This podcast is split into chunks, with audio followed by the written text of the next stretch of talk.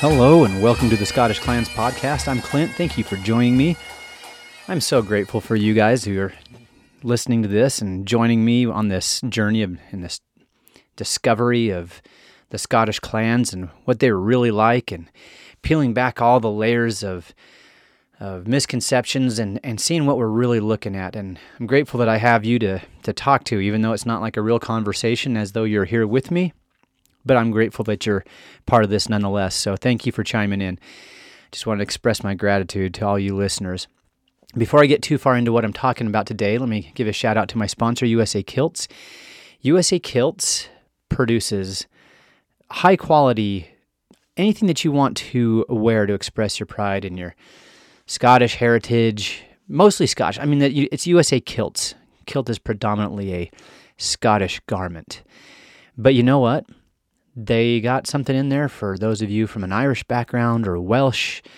Um, maybe like most of us, we have we're a mix. I dare say even those over in the British Isles are not pure anything either. And so, um, so maybe we've got a little bit of everything. And if you're interested in any of that, go to usakilts.com for excellent products, wonderful customer service, free shipping inside the U.S. Go check them out and go check out their awesome YouTube channel. Tons of cool content at USA Kilts and Celtic Traditions. That's their handle on YouTube.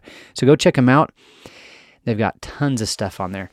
All right, so guys, today what I want to share with you is something if that if we can grasp this concept, it'll shoot you forward as far as your journey in discovering the Scottish clans and understanding what was really going on. Now, I I pulled the idea for this episode from a conversation that was happening on our Scottish Clans YouTube or not YouTube Facebook group. and somebody got on there and they got to dis- the discussion of I can't remember who started the discussion and who all was part of it, but it just got me thinking. The conversation was about Scottish clan maps and how they're not all created equal and which one's the best. And I will just tell you that the general consensus and my my own consensus here, I'm not what I concur with, is that there is a map that you can get a um, hard copy of.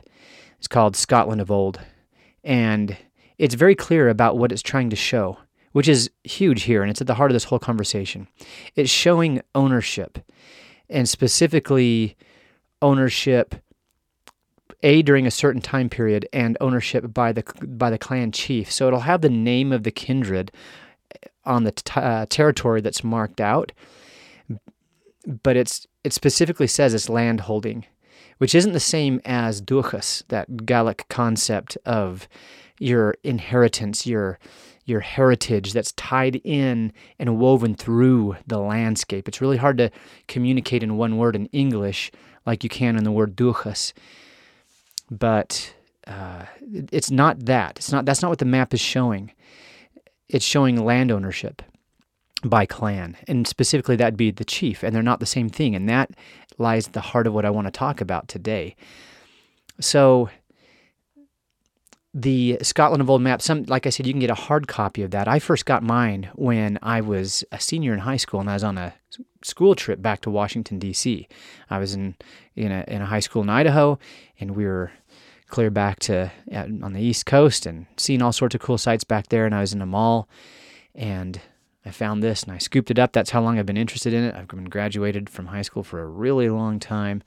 I'm in my mid 40s now, and I've had it on my wall in one form or another ever since then. I've had it laminated so it la- it has lasted longer. otherwise, it would be in tatters by now. So I had a friend in college that laminated it for me, and it's just been something that has carried around with me all these years. As opposed to some of the clan maps, which you can tell are meant to be purely in a digital form. You can find them on a, if you just Google image search Scottish clan map, you can find several different versions of this.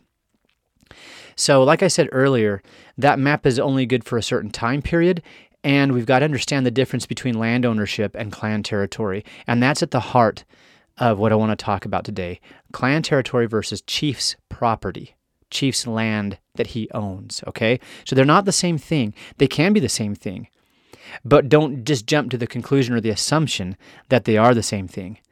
Because as a clan chief, the the clan chief uh, he he operated yes in this kin-based society at the head of his kindred, but at the same time he would probably many of the clan chiefs held some sort of feudal title to their land.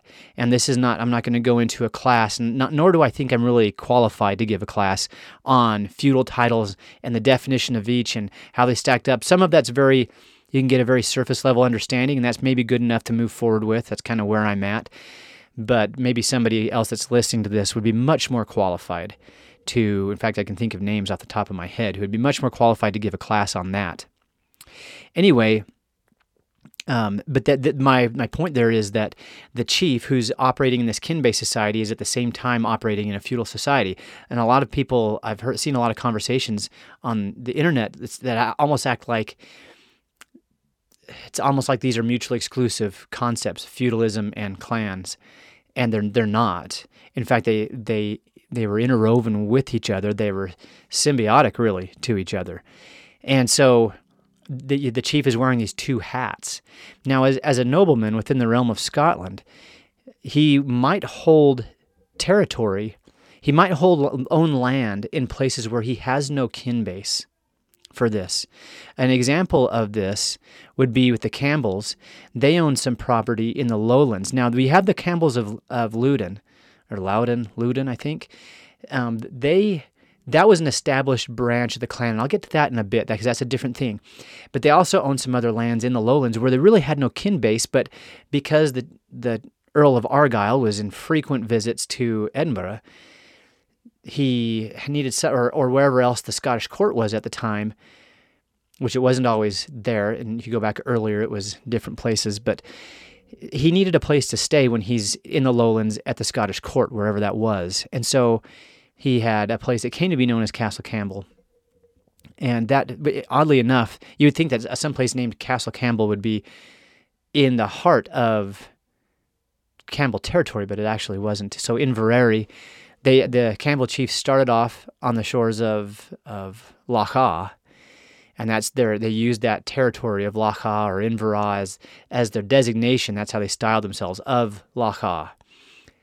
And for generations they did that, and then they built their castle in Inveraray, and then I, can't remember when exactly what year that was, and that's the, that's at the heart. That's at the heart of that Loch Awe, Loch Fyne area, that, that western Argyll, that's the core of the kin base for the Campbells, yet they would own other territory that were outside of that.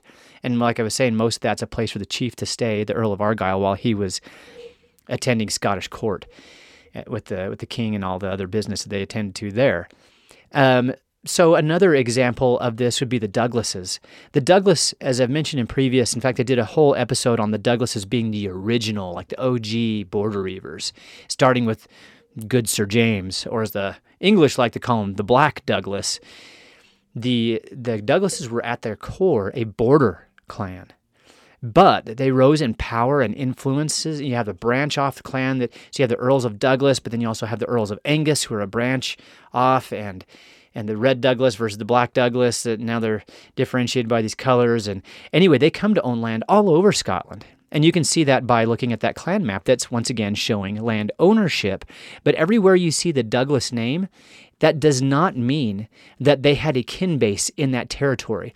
See, I think in my earlier, um, younger days, earlier in this journey, I would see, I'd look at my clan map and I would see, oh, I would see Douglas and it's got this area in this one color and it says Douglas on it showing and and I didn't really understand that. I was thinking, okay, so if I had visited that place in the in 1575, I would be seeing a bunch of Douglases around me, which is not the case. You would probably see, depending on what part of Scotland you are, some other kindred.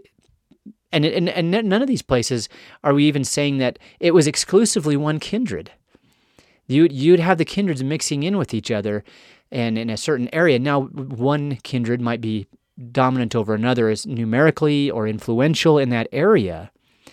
But we like to make things in the, our nice, tidy little lines and make it look like, oh, so this area has is shown as McPherson territory, and so that was McPherson's. And up here is Mackenzie's, and oh my goodness, look how big of a territory they had. There must have been Mackenzie's everywhere.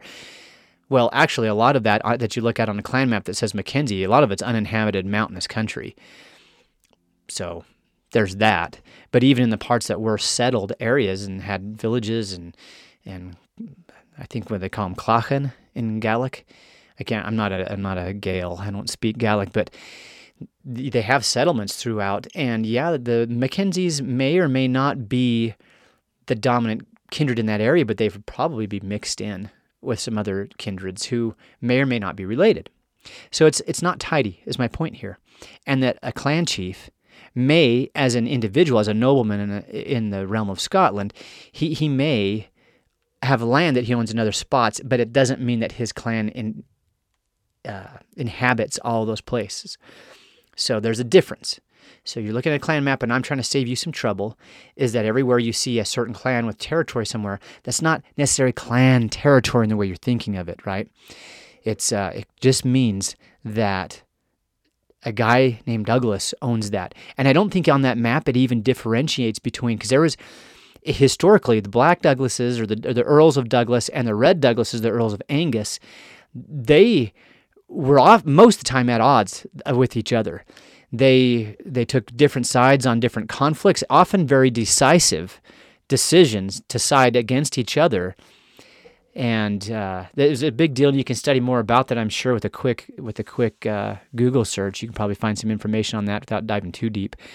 But um, on the map it doesn't differentiate where you're which branch of the Douglas is. And then within the Earls of Douglas, you have branches on that side of the Douglas family, and you have branches of the other one. Um, let me just throw a shout out there in a little bit more depth this time to my sponsor, USA Kilts. Guys, really, I've been so pleased with the products that I've had from them. I've got two kilts. One's a nicer kilt, the five yard wool kilt, and the other one's the the um, casual kilt, is what it's called.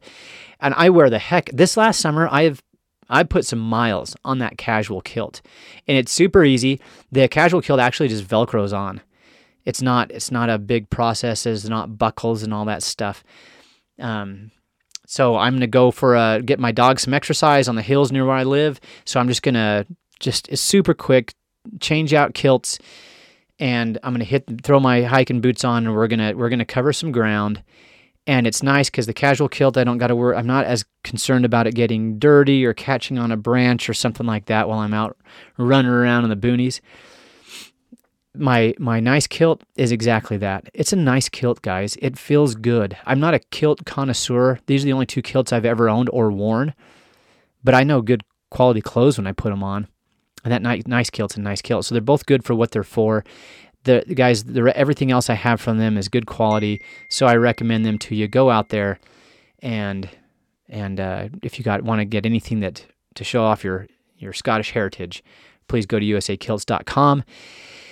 Or if you want got any questions now that you've acquired some of that, like maybe you just bought yourself a kilt, maybe you uh, bought yourself some other type of clothing or or something from them, and you want to know how how does this go? Like what's what kind of foot gear do I wear with kilts that's okay with the shirt that I'm wearing and how do I tie it all together and how high am I supposed to wear this? How do I measure for a kilt? Man, every single question that you can ever think of asking, they've got covered on USA Kilts and Celtic Traditions on YouTube. And then they've got some history and some culture stuff. So go on there and check them out. I really recommend them. Their their uh, customer service is awesome. Free shipping inside the US. USAKilts.com and USA Kilts and Celtic Traditions on YouTube. And that actually leads me to another um, example here. So you have, let's pretend you have the chief of a clan, and he comes into possession of lands outside of where his kin base is. But he says, okay, I'm going to give that a position or that territory or that land to. So my oldest son is probably going to inhabit what we've always had. So one of my younger sons, I'm going to give that territory that is acquired to him. All right, so now you have this piece of Scotland where there's probably been people living on there clear back to Neolithic times, maybe, and but so and you have their descendants still living in that area, but now it's owned by such and such clan. But now the clan chief just gave it to one of his younger sons, and now he owns that land. So you got this discrepancy: the kin base that already exists there, the kindred that's there, versus who owns the territory. Not the same thing. Do you see what I'm saying? But If we walk down the path a few generations, let's pretend that that territory did not just quickly change hands to another person. Let's pretend it stayed in the hands of the descendants of that younger son of the chief that, that was granted that land. Guys, do you know how long it takes to build up a pretty numerous kindred? I'm here to tell you not very many generations. So, within a few generations of that younger son being given that newly acquired land by the chief, he might have started what we would call a branch of the clan. An example of this would be so the McDonalds in their core, their if you go back to their early early days, they're because there there's McDonald's, McDougal's, and McRory's, and the McDonald's was very a, a southern branch of the McSorleys. They were centered out of Islay, and that's where later when they become the, the Lords of the Isles, that's where they're, they're centered, their, their headquarters in that Finlaggan. But they come into possession of the Isle of Skye at some point, and now that's given to not the one who's going to inherit the lordship of the Isles, but another son. And so you have you have the now and and they're in they they maintain a posi- um, possession of their lands in Skye for enough generations and to build up enough of a kin base there that now you have a branch of the clan. And and that that's kind of an interesting thing to me. The the McDonald's of Skye or specifically their their style was of Sleat the McDonald's of Sleat they were in Gaelic sometimes ref- referred to as Clan Ushton or um, in, in English, sometimes we refer to them as Clan Donald North. And so that they become a very powerful branch of the McDonald's. Another example within the McDonald kindred would be the, the, the branch that we refer to as Clan Ranald. So you have the Clan Ranald branch of the McDonald's. The, the good John of Islay marries Anya McRory. McRory is at this time being a very powerful branch of the McSorleys, kins to the Mc, kindred to or related to the McDonalds and the and the McDougal's. But that line of their chiefs ends, and Anya is the heiress. John of Islay marries the heiress, Anya, and has some sons with her. But then he he sees the up and coming Stuart kindred, and marries into that family, and they become kings. And now he's closely tied with the kings of Scotland, and it's that the kids he has with her, the Stuart gal, they inherit the lordship of the Isles. The one, the, his older group of kids that he had with Anya McRory, they don't inherit. But what happens to them? Basically, their territory becomes what was the McRory territory and what came by marriage through Anya into the McDonald's, and that becomes a territory of Clan Ranald. So it's almost like Clan Ranald is a is the are they're the McRorys under a different name. So and that's a I, I think all that stuff's fascinating. But my point there is that they acquire this territory through marriage, and but then those sons are given different pieces of that territory, and they they mix it and integrate with the existing kindred there, and now they start in a branch of the clan. And so does that? I hope that makes sense to everybody. So now you have the Mac- McDonald's of Clan Ranald and the McDonald's of Sleat. You got all these different, um, the McKeons of Ardnamurchan and uh, other other examples of this concept would be the the McLeans. You have the McLeans of Duart, and the, the other brother, because his line becomes becomes the McLeans of Lochbuie. You have, and then another different branch establishes themselves and becomes the MacLeans of Ardgour, and the the Isle of Coll comes in the MacLean possession, and they become established there, and that becomes a different branch. Another example is you have the McGregors. Now they they were a uh, at the head of Loch Ah, where I was mentioning the Campbells earlier, the very head of that you have uh, a glen branching off from that northern end of that Loch Ah. That was referred to as Glen Strae, and that's the heartland of the MacGregors, where they've become established as a kindred there. And through it's a long it's a longer story, and if you really don't mind digging into the longer story, Martin McGregor's PhD thesis was all about this movement and this in, this relationship between the McGregors and the Campbells, and how illustrates the the whole history in very very uh, small detail, fine detail about how the McGregors get established in other places, such as Glen Lyon, such as Glen Gyle, such as the Rannoch Moor. So they get they push out into these other areas and get established there and be and beget branches, legit branches of the Clan Gregor. And another, and my last uh, example of this would be the MacLeods of Lewis, um, and then versus the MacLeods of Skye. You got Shiel Torkel, the cloud, the MacLeods of Lewis, and Shiel Tormod, which are the MacLeods on the Isle of Skye. MacLeod of MacLeod was their style, or the MacLeods of Harris and Dunvegan. But then you have those two main branches of the MacLeods beget their own branches, and you have now you have the MacLeods of Assynt and the MacLeods of Glenelg Anyway, so there's there's examples of how the chiefs do yes they acquire land somewhere else. They do not as of the time of of the acquiring of that land, they don't have a kin base there. So you have this discrepancy between what the chief owns versus the, the kin or the kindred that lives there already. But after time, you have an established clan. Let me just to give you some kind of perspective. Maybe some of you come from families where you can see this happening. On my mom's side of the family, they they have they have passed down through the generations, and it's it's not in the same form it used to be in. But there's a cattle ranch in southeast Idaho, and it was my great grandfather and his sons who were ranching with him, and they acquired this property back in 1949 and there was a lot of kids in the family which if you go back in some of these families back here in the time periods that we're talking about in the 13 14 1500s they liked to have kids right? And some of them didn't survive and there's high mortality rates but generally family sizes were much larger than they are today. Okay well um, this my mom my great grandfather on my on my mom's side so he and his dear wife they have lots of kids.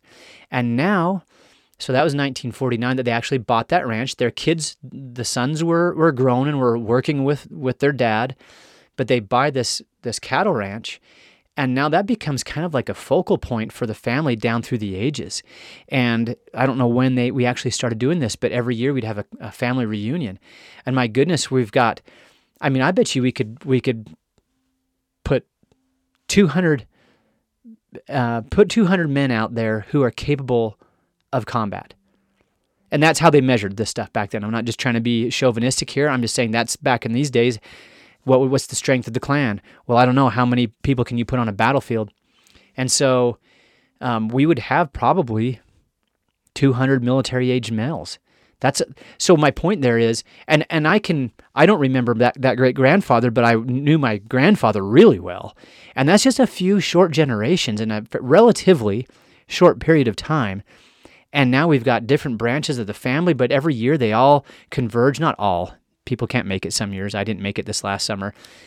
But they converge on this place. And on a good year, that's quite a crowd of people. Just to give you some idea, if you got a family where there was eight kids, holy cow, in, in uh, just a few generations, that's quite a lot of people. And now we've got a sure enough branch of the clan. And so if we take that same example, I've got, so we've got 200 military age males.